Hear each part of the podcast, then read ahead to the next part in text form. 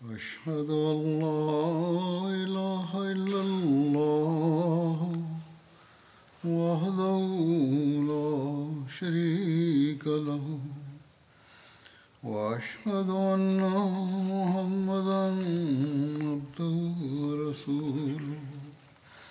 أما بعد فأعوذ بالله من الشيطان الرجيم. بسم الله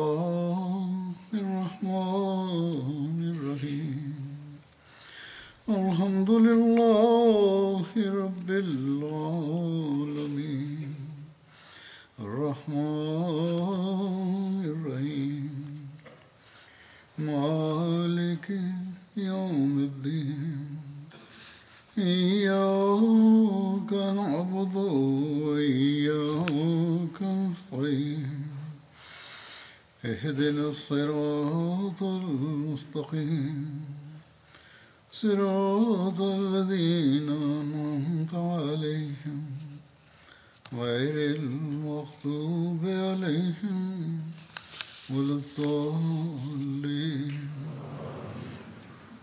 Sermon, j'avais évoqué le meurtre d'Asma et j'ai mentionné aussi qu'il existait un incident similaire.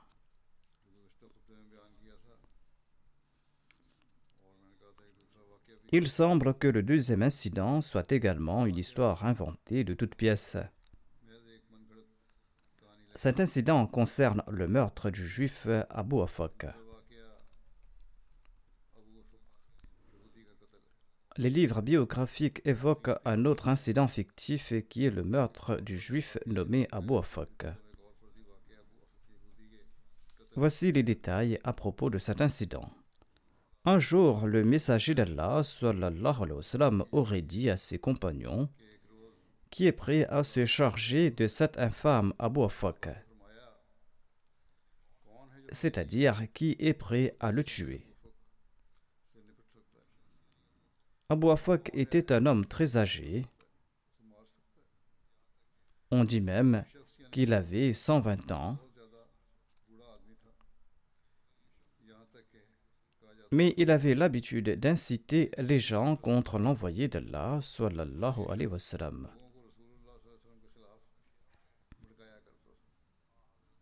Et il insultait le saint prophète Mohammed lui et blasphémait contre lui dans ses poèmes.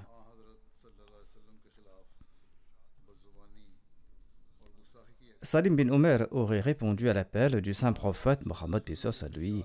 Salim bin Omer faisait partie de ces gens qui pleuraient abondamment par crainte d'Allah.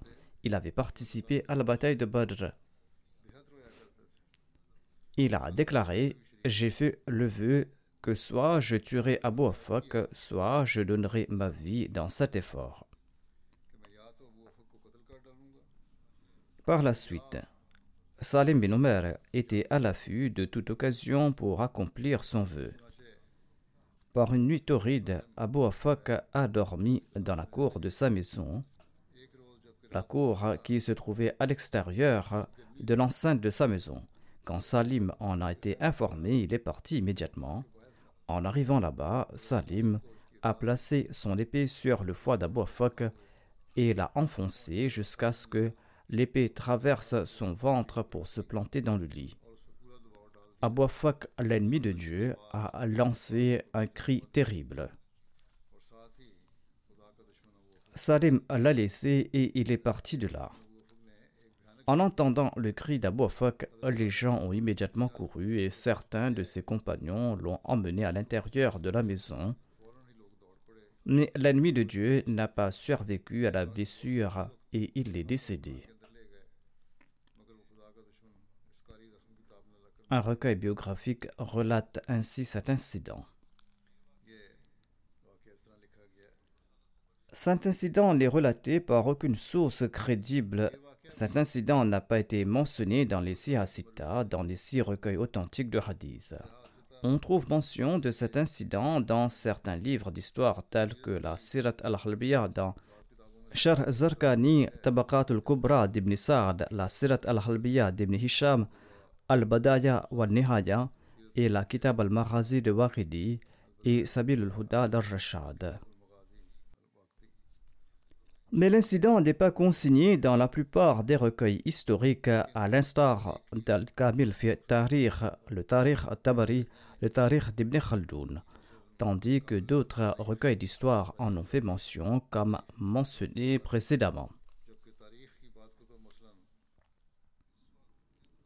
À l'instar d'Asma, Abu Afak a incité à la haine contre le saint prophète Mohammed lui selon ses témoignages.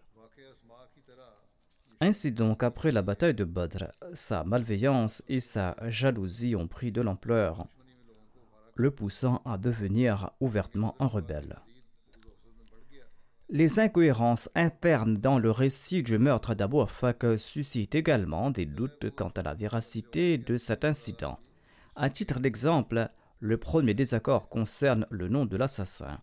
Selon Ibn Sa'd et Waqidi, Salim bin Omer était l'assassin d'Abu Afak, tandis que d'autres récits évoquent le nom de Salim bin Omar. Selon Ibn al-Uqba, Salim bin Abdullah bin Thabit Ansari était l'assassin d'Abu Afak. La deuxième incohérence concerne la raison de l'assassinat. Selon Ibn Hisham et Waqidi, Salim l'a tué de son propre chef dans un accès de rage. Tandis que selon d'autres récits, il aurait été tué sur ordre du saint prophète Mohammed lui, comme l'explique Ibn Hisham. Le troisième point concerne la religion de la victime. Selon Ibn Sa'd, Abu Afak était un juif, tandis que selon Waqidi, il n'était pas un juif. Il existe aussi des divergences quant à l'époque du meurtre. Selon Waqidi ibn Sa'd, cet incident a eu lieu après le meurtre d'Asma bint Marwan, tandis que selon Ibn Ishaq et Ibn Hisham, cet incident a eu lieu avant le meurtre d'Asma. Il ressort également de ces incohérences évidentes qu'il s'agit d'une histoire fabriquée qui ne repose sur aucune vérité, même s'il est admis qu'Abou a été assassiné ces autres actes répréhensibles tels que l'incitation au meurtre du chef de l'État, la provocation à la guerre par le biais de poèmes satiriques, la mise en danger de l'ordre public et l'incitation à la rébellion constituent des motifs suffisants pour justifier la peine de mort conformément aux sanctions appliquées à ceux qui se révèlent être des rebelles contre l'État aujourd'hui. Son meurtre ne peut pas être justifié en raison de ces simples insultes. De même, tout comme dans l'incident d'Asma, il n'existe aucune preuve d'une quelconque réaction des Juifs après le meurtre d'Abu Afak. Ainsi donc, leur silence constitue un argument concluant selon lequel cet événement est fictif. Ces événements auraient eu lieu avant ou immédiatement après la bataille de Badr. Tous les historiens sont unanimes que le premier conflit entre les musulmans et les juifs était la Razwa Banu Qaynuka. Et si un incident avait eu lieu avant Badr, on en aurait fait mention.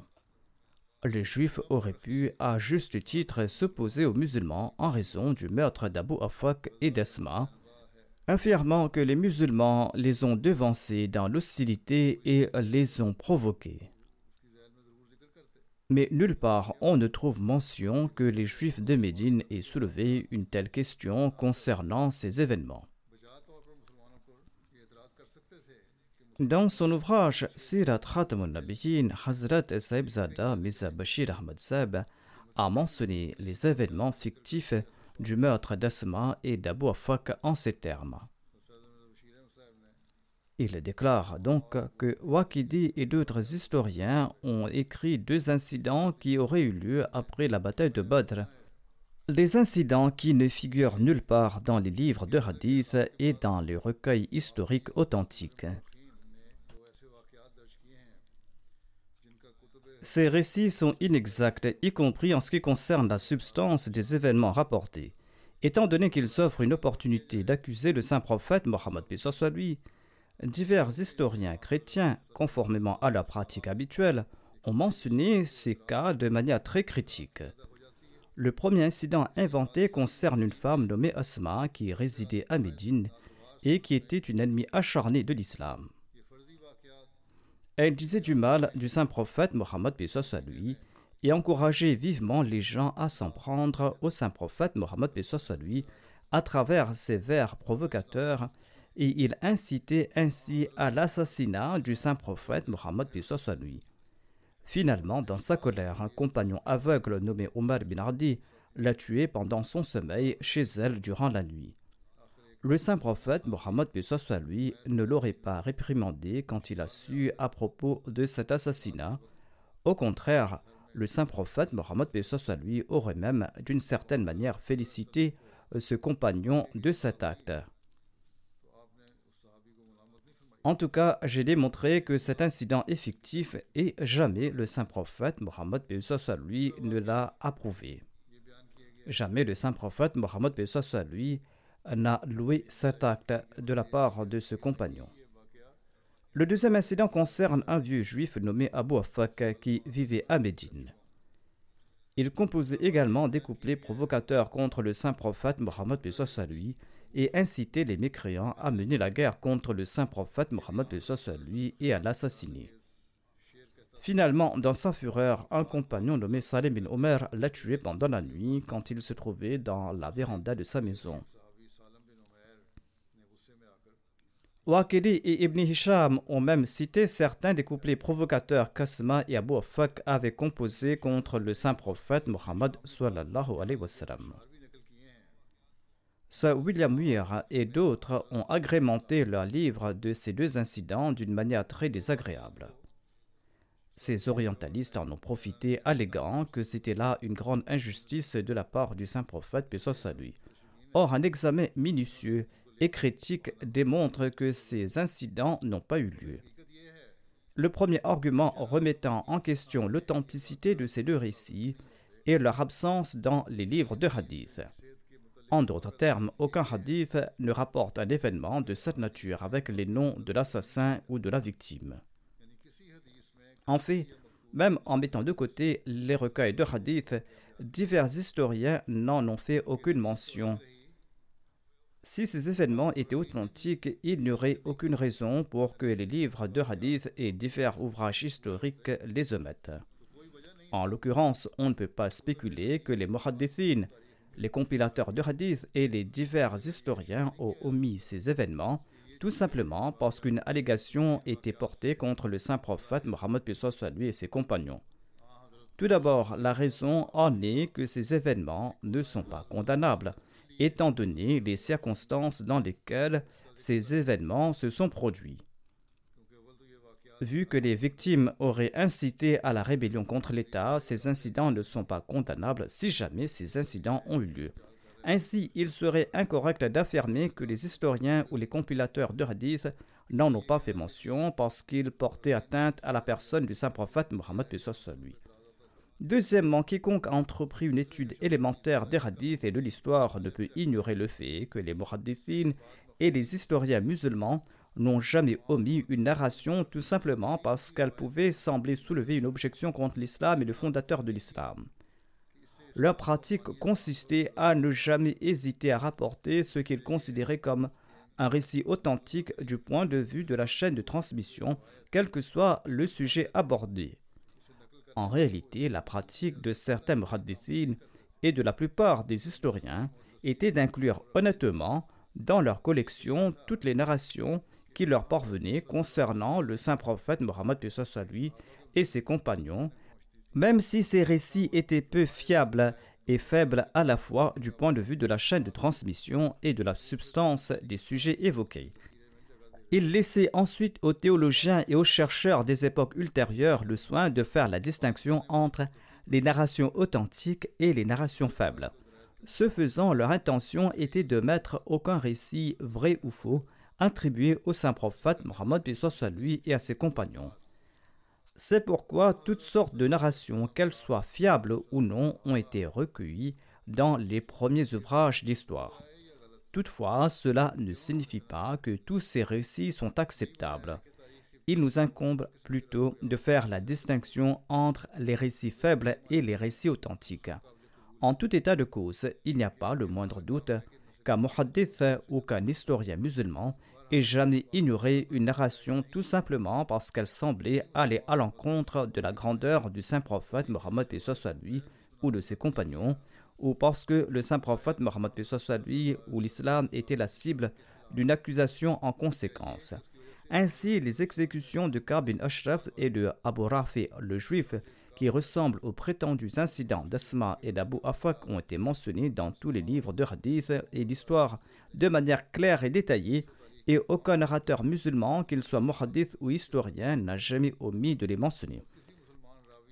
En pareille circonstance, puisque l'exécution d'Asma et d'Abu Afak le juif n'ont été mentionnées dans aucun hadith, et que divers historiens de parmi les premiers sont également silencieux à ce sujet, il est presque évident que ces récits sont fictifs et se sont glissés d'une manière ou d'une autre dans différentes narrations, devenant ainsi une partie de l'histoire. Si l'on examine les détails de ces récits, leur nature fictive devient encore plus évidente. Par exemple, selon Ibn Sa'd et d'autres, Omer bin Ardi serait le nom de l'assassin dans le cas d'Asma. Mais selon Ibn Durayd, l'assassin se nommait Rishmir. Suhaili, quant à lui, déclare que ces deux noms sont incorrects et affirme qu'en réalité, Asma a été tuée par son propre mari, dont le nom a été rapporté comme Yazid bin Zayd dans divers récits. Selon d'autres récits, aucune de ces personnes n'était l'assassin d'Asma. Il s'agirait d'un individu inconnu au sein de sa propre tribu. Ibn Sa'd et d'autres ont désigné la victime comme étant Asma bint Marwan. Mais Allama ibn Abdulbar affirme quant à lui que Omar avait tué sa propre sœur qui s'appelait Bint Adi. Ibn a écrit que l'assassinat a eu lieu au milieu de la nuit. Zarkani, quant à lui, affirme que l'incident a eu lieu pendant la journée ou tout au plus au début de la soirée car le récit mentionne que la victime était en train de vendre des dates au moment de l'incident. Ce sont des détails que j'ai évoqués plus tôt. Le deuxième incident est l'exécution d'Abu Afak. Selon Ibn Sa'd, Waqidi et d'autres, l'assassin se nommait Salim bin Omer. Or, certains récits le nomment Salim bin Amr. Ibn Uqba mentionne le nom de Salim bin Abdullah. De même, selon Ibn Sa'd, Abu Afak, la victime était un juif, tandis que Waqidi ne l'a pas décrit comme tel. Ibn Sa'd et Waqidi affirment que Salim a tué Abu Afak de son propre chef sous l'effet de la colère. Or, d'après un récit, il l'a exécuté sur l'instruction du saint prophète Mohammed. Ibn Sa'd et Waqidi placent le meurtre d'Abu Afak après l'exécution d'Asma. Ibn Ishaq et Abu Rabi affirment qu'il a été tué avant l'exécution d'Asma. Toutes ces contradictions suscitent de sérieux doutes quant à l'authenticité de ces récits. Ou si ces récits contiennent une part de vérité, cette vérité est si ambiguë qu'il est impossible de tirer des conclusions définitives sur les détails et la nature de l'incident. Un autre argument remettant en question l'authenticité de ces incidents est que les historiens sont unanimes qu'aucune confrontation ou dispute n'avait encore eu lieu entre les musulmans et les juifs à l'époque à laquelle ces deux incidents sont censés s'être déroulés. L'histoire établit que la Razwa Banu Qaynuka était la toute première bataille entre les musulmans et les juifs. Les juifs des Banu Qaynuka ont été les premiers à exprimer leur hostilité envers l'islam par des actions concrètes. Comment peut-on accepter que de telles tueries et effusions de sang auraient eu lieu entre les juifs et les musulmans avant cette razwa De plus, si de tels événements s'étaient effectivement produits avant l'expédition contre les Banu Kainuka, il est impossible qu'ils n'aient pas été mentionnés en tant que cause de cette expédition dans les récits on aurait trouvé des mentions de ces incidents comme justification du conflit avec les Banu Kainuka, avec ces derniers protestant contre le fait que des juifs avaient été tués par des musulmans. Au moins le peuple juif aurait crié au scandale suite à ces incidents, accusant les musulmans d'avoir déclenché un conflit physique en commettant ces meurtres. Pourtant, dans aucun document historique, et même dans les travaux des historiens qui ont transmis ces récits, on ne trouve trace de pareilles allégations de la part des Juifs de Médine. Si quelqu'un croit qu'ils ont peut-être soulevé une objection, mais que les historiens musulmans l'ont commodément omise, il s'agit là d'une notion erronée et sans fondement. En effet, comme précédemment souligné, aucun muhaddith ou historien musulman n'a jamais ignoré une allégation formulée par un opposant. Par exemple, faisant preuve d'une intégrité sans précédent, les historiens musulmans ont consigné dans leurs livres l'objection des idolâtres de la Mecque contre les musulmans pour avoir déshonoré les mois sacrés durant l'incident de la Saria de Nakhla. Par conséquent, si les Juifs avaient soulevé pareille allégation en cette occasion, les archives historiques en auraient fait mention. En conséquence, ces récits s'avèrent incorrects, quelle que soit l'approche analytique. Il semble qu'un opposant secret de l'islam ait raconté ces histoires en les attribuant à un musulman, et que ces histoires ont trouvé leur place dans les récits des musulmans. Ou peut-être qu'un musulman faible a inclus ces récits dans les recueils d'histoires affirmant que des hommes apparentés à sa tribu ont tué des mécréants nuisibles afin de vanter l'image de sa tribu par fierté déplacée. En tout cas, seul Allah est au courant de la vérité. Telle est la réalité de ces incidents. Comme précédemment mentionné, même si ces assassinats étaient avérés, ils ne pourraient être jugés condamnables compte tenu des circonstances les entourant. Nous avons déjà évoqué la vulnérabilité des musulmans à cette époque. Leur situation était comparable à celle d'une personne prise au piège dans un feu intense de tous côtés, à perte de vue, sans moyen apparent de s'échapper, tandis que des individus avides de son sang se tenaient à proximité. Dans cet état de vulnérabilité extrême, si une personne malveillante et agressive incite les gens à s'en prendre à leur leader et à leur chef en récitant des vers provocateurs, tout en poussant ses ennemis à le tuer, quelle autre alternative aurait été envisageable en de telles circonstances à l'époque, sinon de mettre fin à une telle personne? De plus, les musulmans ont entrepris cette action dans un état de provocation extrême, une situation dans laquelle un meurtre mineur ne peut être considéré comme suffisant pour justifier des représailles. Un individu, à l'instar de l'orientaliste M. Morgoliot, qui adopte généralement une position hostile sur tous les sujets, ne considère pas que les musulmans mérite d'être condamné en raison de ces incidents. Ainsi, M. Morgoliot écrit à ce sujet Si les vers attribués à Asma sont authentiques, elle aurait délibérément incité les habitants de Médine à une attaque meurtrière contre le prophète. Ainsi, son exécution n'aurait pas été une mesure injuste, quelle que soit la norme. Et il ne faut pas oublier que la satire était une arme bien plus efficace en Arabie qu'ailleurs.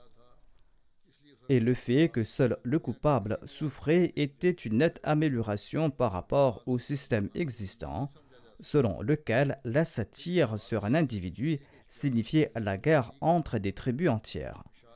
Ainsi, seul le coupable était puni et pas les autres. Le principe islamique selon lequel chacun doit souffrir pour sa propre faute a été introduit à la place. Si M. Margoliot émet une objection à l'égard de ces exécutions, c'est uniquement en ce qui concerne la façon dont elles ont été réalisées. En d'autres termes, pourquoi les coupables n'ont-ils pas été officiellement exécutés après l'annonce formelle de leur crime?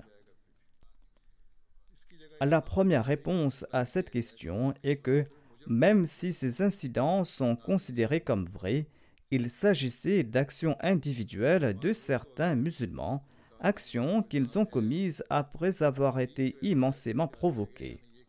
Le saint prophète Mohammed soit lui n'a pas ordonné ces actions et ceci est catégoriquement établi par le récit d'Ibn Sa'd. Deuxièmement, si l'on admet que le saint prophète Mohammed lui a ordonné ces actions, les circonstances de l'époque étaient telles que si un jugement officiel avait été rendu concernant l'exécution d'Asma et d'Abou Afak, et que les parents des criminels avaient été informés à l'avance de l'exécution de leur proche, cela aurait pu avoir des conséquences dangereuses. De plus, il y avait une forte crainte que ces incidents ne déclenchent un conflit majeur entre les musulmans et les juifs, ou même les idolâtres de Médine. Il est curieux de constater que M. Margoliot ait considéré que l'acte de tuer était justifié compte tenu des circonstances particulières de l'Arabie à l'époque. Cependant, pourquoi n'a-t-il pas considéré les circonstances spécifiques de l'époque pour ce qui est de la méthode d'exécution?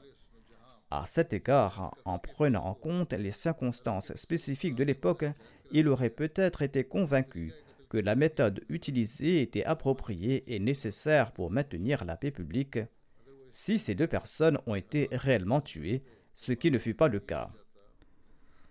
Pour résumer tout d'abord, les incidents de l'exécution d'Asma et d'Abu Afak le juif ne sont même pas considérés comme authentiques du point de vue de la chaîne de transmission et de la substance des récits.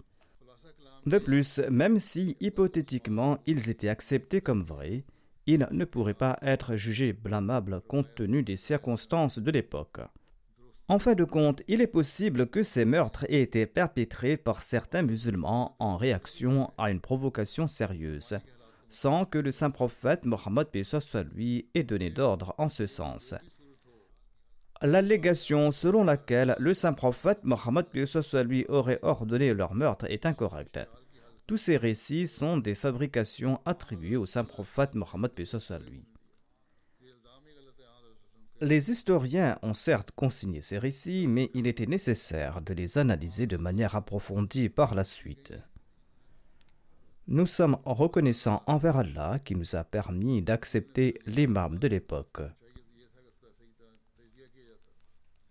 Par conséquent, nous examinons en détail chaque question en nous basant sur les faits réels et nous cherchons à réfuter toute accusation portée contre la personne du saint prophète Mohammed sallallahu alayhi accorde aussi la sagesse à ces ulémas qui ne recherchent que leurs propres intérêts en promouvant ces idées et qui tentent de diffamer l'islam. Ils prétendent servir l'islam, mais en réalité, leurs actions ont attisé l'extrémisme. Qu'Allah leur accorde de la sagesse. À présent, je mentionnerai quelques personnes décédées récemment, dont le premier est le professeur Dr Nasir Ahmad Khan Saheb, connu sous le nom de Parvez Parwazi Saheb. Il est décédé récemment au Canada à l'âge de 87 ans. Inna lillahi wa inna ilayhi.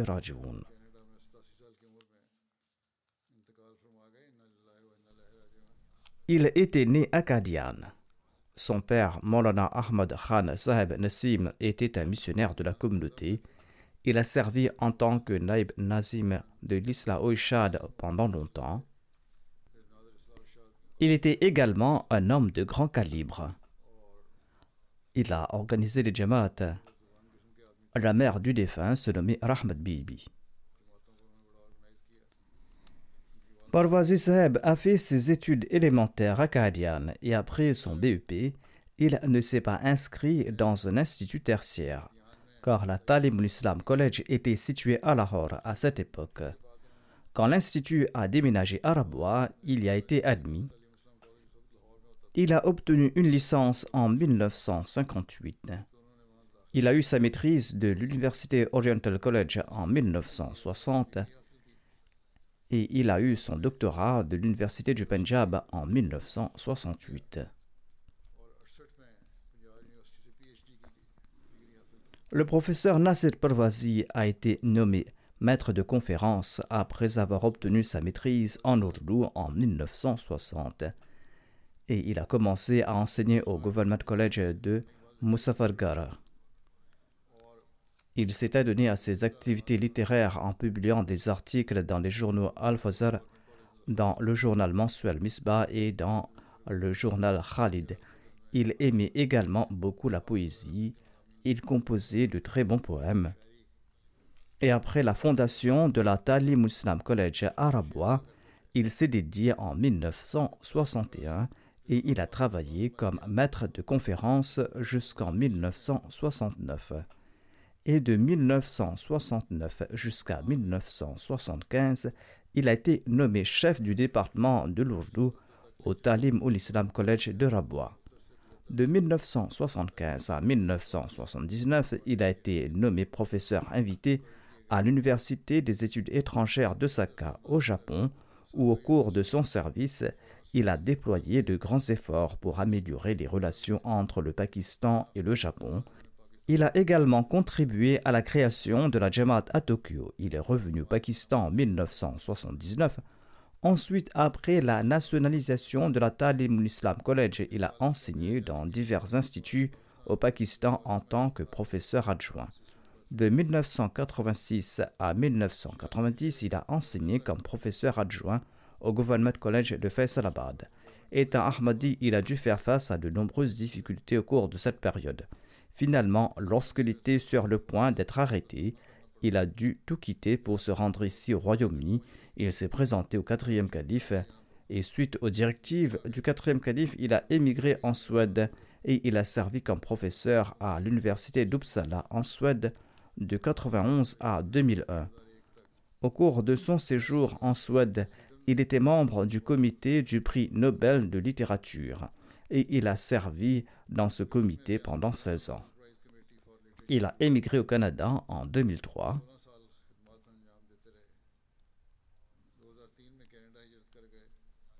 Et son nom est très célèbre dans le monde de la littérature et de l'éducation. Son épouse se nomme Amtul Majid Sahiba elle est la fille de Molvi Mohamed Ahmad Sahib Jalil. Allah l'a bénie avec deux fils et trois filles.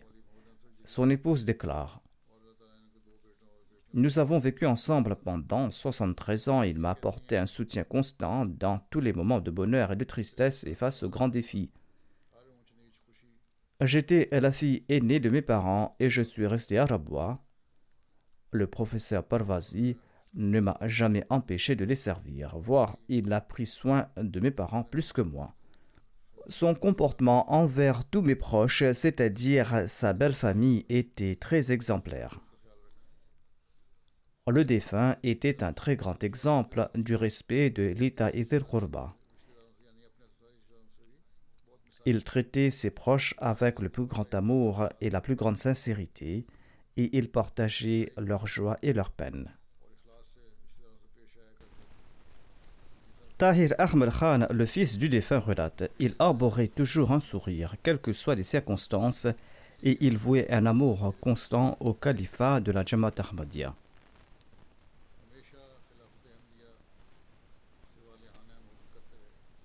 Jusqu'à sa mort, il est resté en contact avec le calife et il n'a cessé d'écrire au calife pour lui demander des prières. Il était gravement malade ces derniers jours et les médecins avaient prononcé un pronostic sombre. Il lui était difficile d'écrire à la main. Au début, il m'envoyait des messages, puis parfois il m'écrivait des requêtes de prière de sa propre main, d'une écriture difficile allongée sur son lit, et me les envoyait. Il était imbu d'une grande sincérité et d'une grande loyauté. Son fils écrit que pendant son séjour au Japon, son père a remporté une encyclopédie comme prix, ce qui était considéré comme une récompense importante à l'époque, et il en a fait don à la bibliothèque Khilafat Arabois. Durant les années 80, on lui a décerné la médaille d'or Alama Iqbal pour la littérature, mais étant Ahmadi, il n'a pas été invité pour la cérémonie et sa médaille a été envoyée chez lui.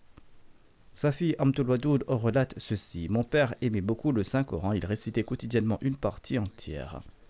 Et si j'avais besoin d'une référence pour un article ou pour un discours, il me disait en une minute de la trouver dans tel ou tel verset ou dans telle ou telle sourate.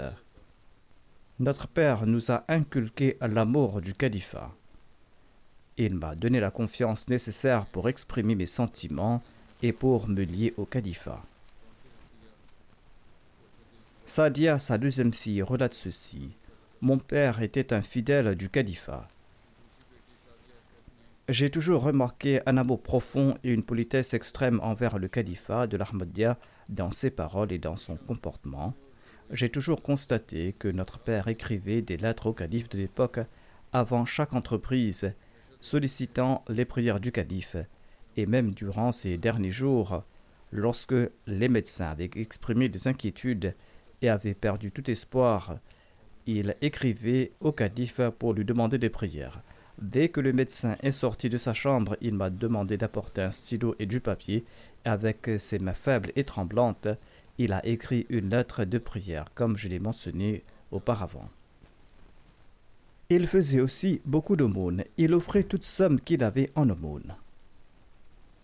Sa petite fille maternelle, Naila Mahmoud, déclare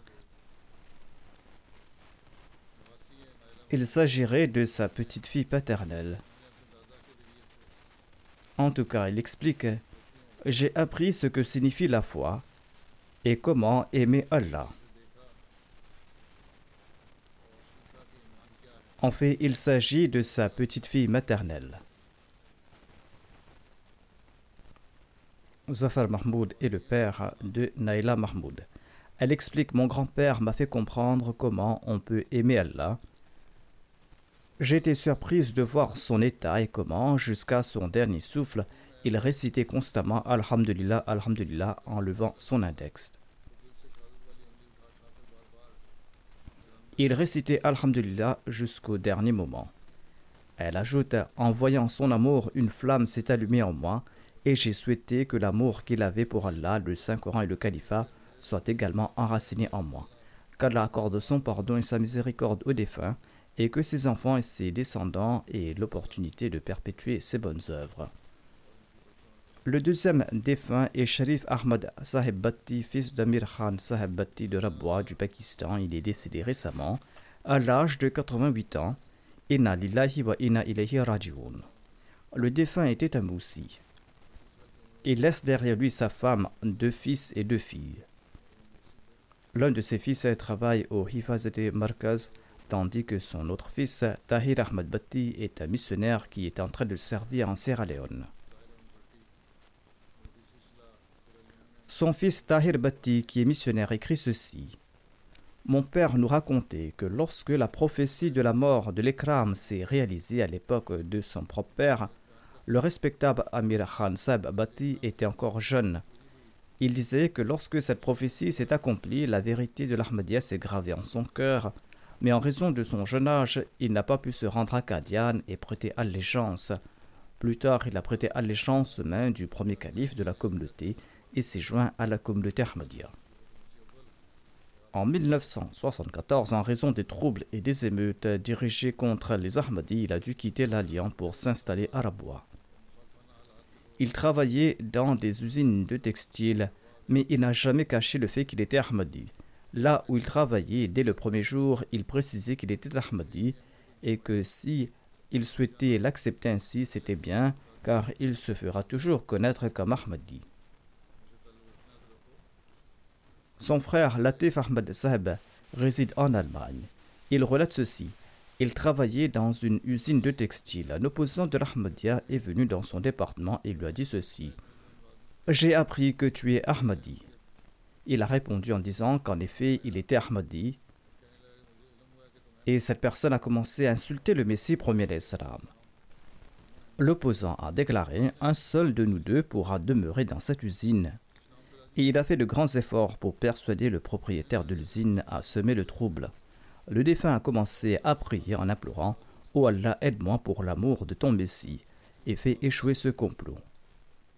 Après quelque temps, un employé est venu l'informer que celui qui lui avait manqué du respect auparavant était assis à l'extérieur de l'usine et il est en détresse. Le propriétaire de l'usine l'avait surpris en train de voler lors d'une transaction et l'a renvoyé de l'usine. Le défunt accomplissait régulièrement les prières de Tarajud et les cinq prières quotidiennes et il était toujours engagé dans la prière. Il lisait abondamment les ouvrages de la communauté et surtout après sa retraite. Un livre de la communauté était toujours à son chevet et il le lisait constamment.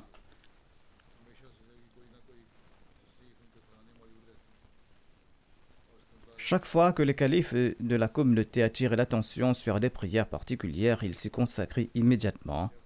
Il récitait fréquemment le Daroud Sharif.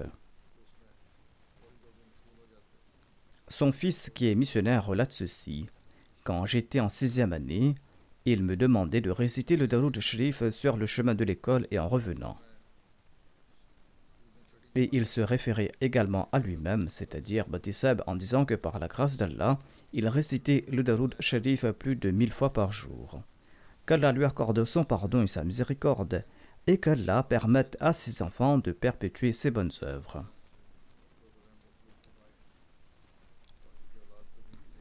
Le prochain hommage sera rendu au professeur Abdul Qadir Dahri l'ancien émir de la Jamaat du district de Nababsha. Il est décédé à l'âge de 92 ans. Inna lillahi wa inna ilayhi rajoun. Il laisse derrière lui son fils et sa fille. Samar Ahmad, son fils, écrit Notre famille est entrée dans la communauté Ahmadiyya grâce à notre grand-père, Raïs Mohamed Mukim Khan Dahri Abdul Qadir Saheb, le défunt, était une personne courageuse et honnête.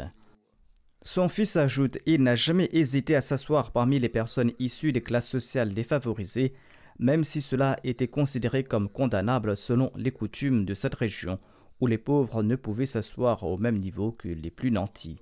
Il a obtenu une maîtrise en littérature sindhi à l'université. À cette époque, il y avait une pénurie d'institutions éducatives dans le Sindh. Et en raison de sa passion pour l'éducation, il a commencé à travailler comme maître de conférences dans un institut à Hyderabad. En voyant sa passion pour l'enseignement, le directeur lui a suggéré d'ouvrir un établissement éducatif à Nawabshah et d'y organiser des cours du soir. Ainsi, ces cours ont commencé et ont rencontré un grand succès. Par la suite, l'institut est devenu un collège et a été classé parmi les collèges renommés du Sindh. Tout cela grâce à ses efforts. De même, il entretenait de très bonnes relations avec les grands hommes politiques du Sindh et leurs familles. Il leur disait ouvertement qu'il était membre de la communauté Ahmadiyya et il conseillait également à ses enfants de ne jamais cacher leur foi à l'Ahmadiyya. Il disait toujours en Sindhi qu'il portait les joyaux de l'Ahmadiyya qui étaient leur distinction. Il a également eu l'honneur de traduire le Saint-Coran en langue sindhi suite à l'instruction du troisième calife de la communauté. Ensuite, suite aux instructions du troisième calife, il a traduit le Tafsir et Sarir en langue sindhi en deux volumes.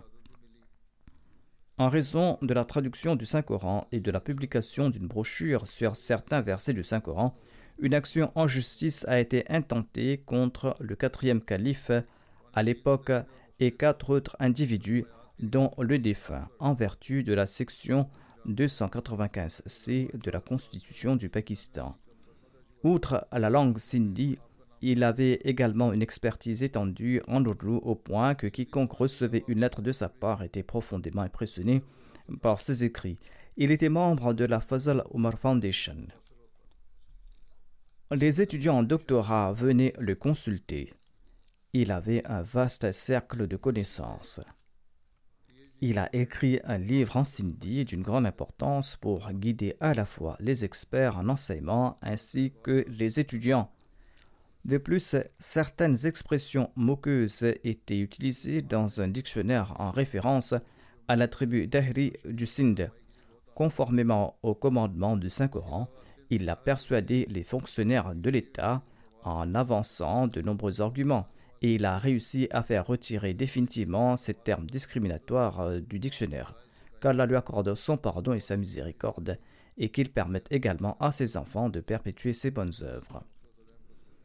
Le prochain défunt se nomme le professeur Dr Mohamed Sharif Khan Saheb, qui résidait aux États-Unis. Il est décédé à l'âge de 84 ans. Inna lillahi wa inna ilayhi. Par la grâce d'Allah, il était moussi,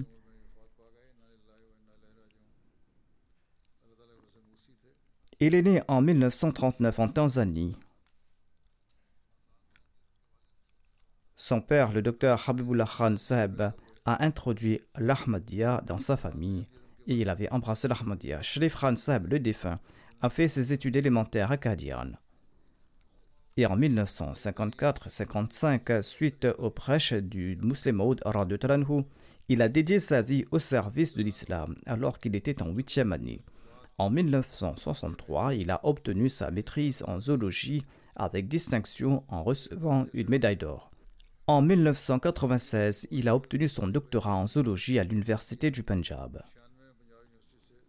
Et conformément aux instructions du troisième calife, il a enseigné au Talimul Islam College de 1963 jusqu'à sa retraite en 1998, soit sur une période de 35 ans. Le défunt a fait paraître environ 250 articles de recherche dans des publications à travers le monde. Son tout premier article de recherche portait sur les reptiles et a été publié en 1972. Il était un chercheur assidu et avait consacré une grande partie de ses recherches aux serpents, aux lézards, aux insectes et aux autres animaux.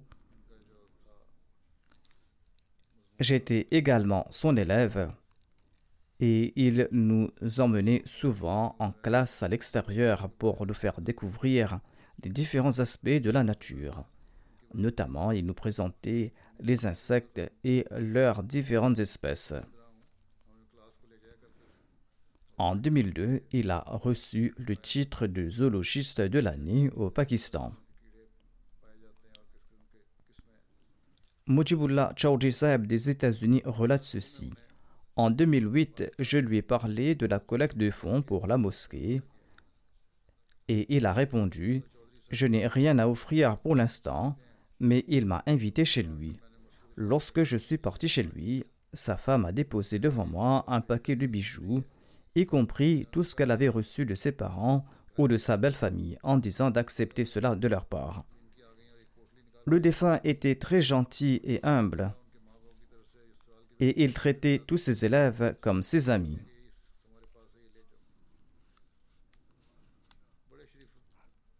Qu'Allah lui accorde son pardon et sa miséricorde. Son fils aîné, Zafullah écrit ceci, et ces détails ont été fournis ultérieurement. Certains scientifiques des États-Unis et du Canada sont venus à Rabwa pour rencontrer le professeur Dr. Sharif Khan Seb Selon ces scientifiques, il n'y avait pas de plus grand expert au Pakistan que Sharif Ranseb en matière d'herpétologie, c'est-à-dire de l'étude des reptiles. Il était un très grand expert dans ce domaine. Son fils Rachid Zubair affirme qu'il était assidu dans l'accomplissement de la prière de Tahajjud et dans le jeûne depuis son jeune âge. Il dirigeait même les prières à la mosquée Kamar. En sus de prier en congrégation, il récitait régulièrement le Saint-Coran et il avait une passion pour l'étude des commentaires du Saint-Coran. Ses études dans ce domaine étaient vastes. Son petit-fils Mashoud Ahmad Khan dit ceci Notre grand-père était une personne très spirituelle et possédait une profonde connaissance scientifique il nous a enseigné que la preuve de l'existence de Dieu est visible dans la nature. Il accordait une grande importance à l'accomplissement des prières à l'heure et à l'étude du Saint-Coran. Il avait aussi un grand amour pour le califat de la Jamaat Ahmadiyya. Il écrivait toujours des lettres au calife de l'époque. Non seulement qu'il écoutait en personne les sermons, mais il attirait également l'attention de ses proches à ce propos et il les encourageait à suivre les sermons du calife qu'Allah permette à ses enfants de perpétuer ses bonnes œuvres.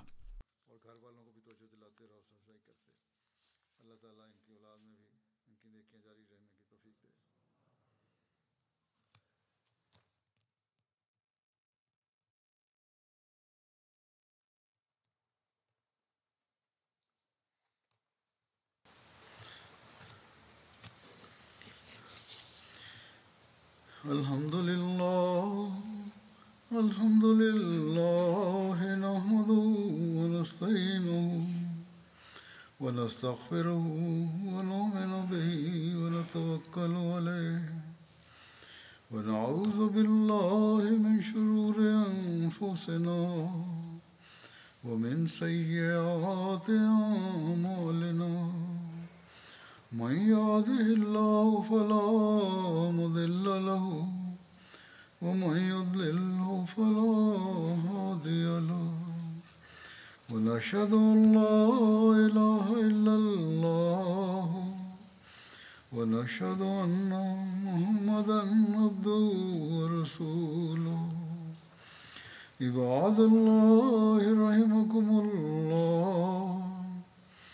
إن الله يأمر بالعدل واللسان وإيتاء ذي القربى وينهى عن الفحشاء والمنكر والبغي يعظكم لعلكم تذكرون. اذكروا الله يذكركم وادعوه يستجب لكم ولذكر الله أكبر.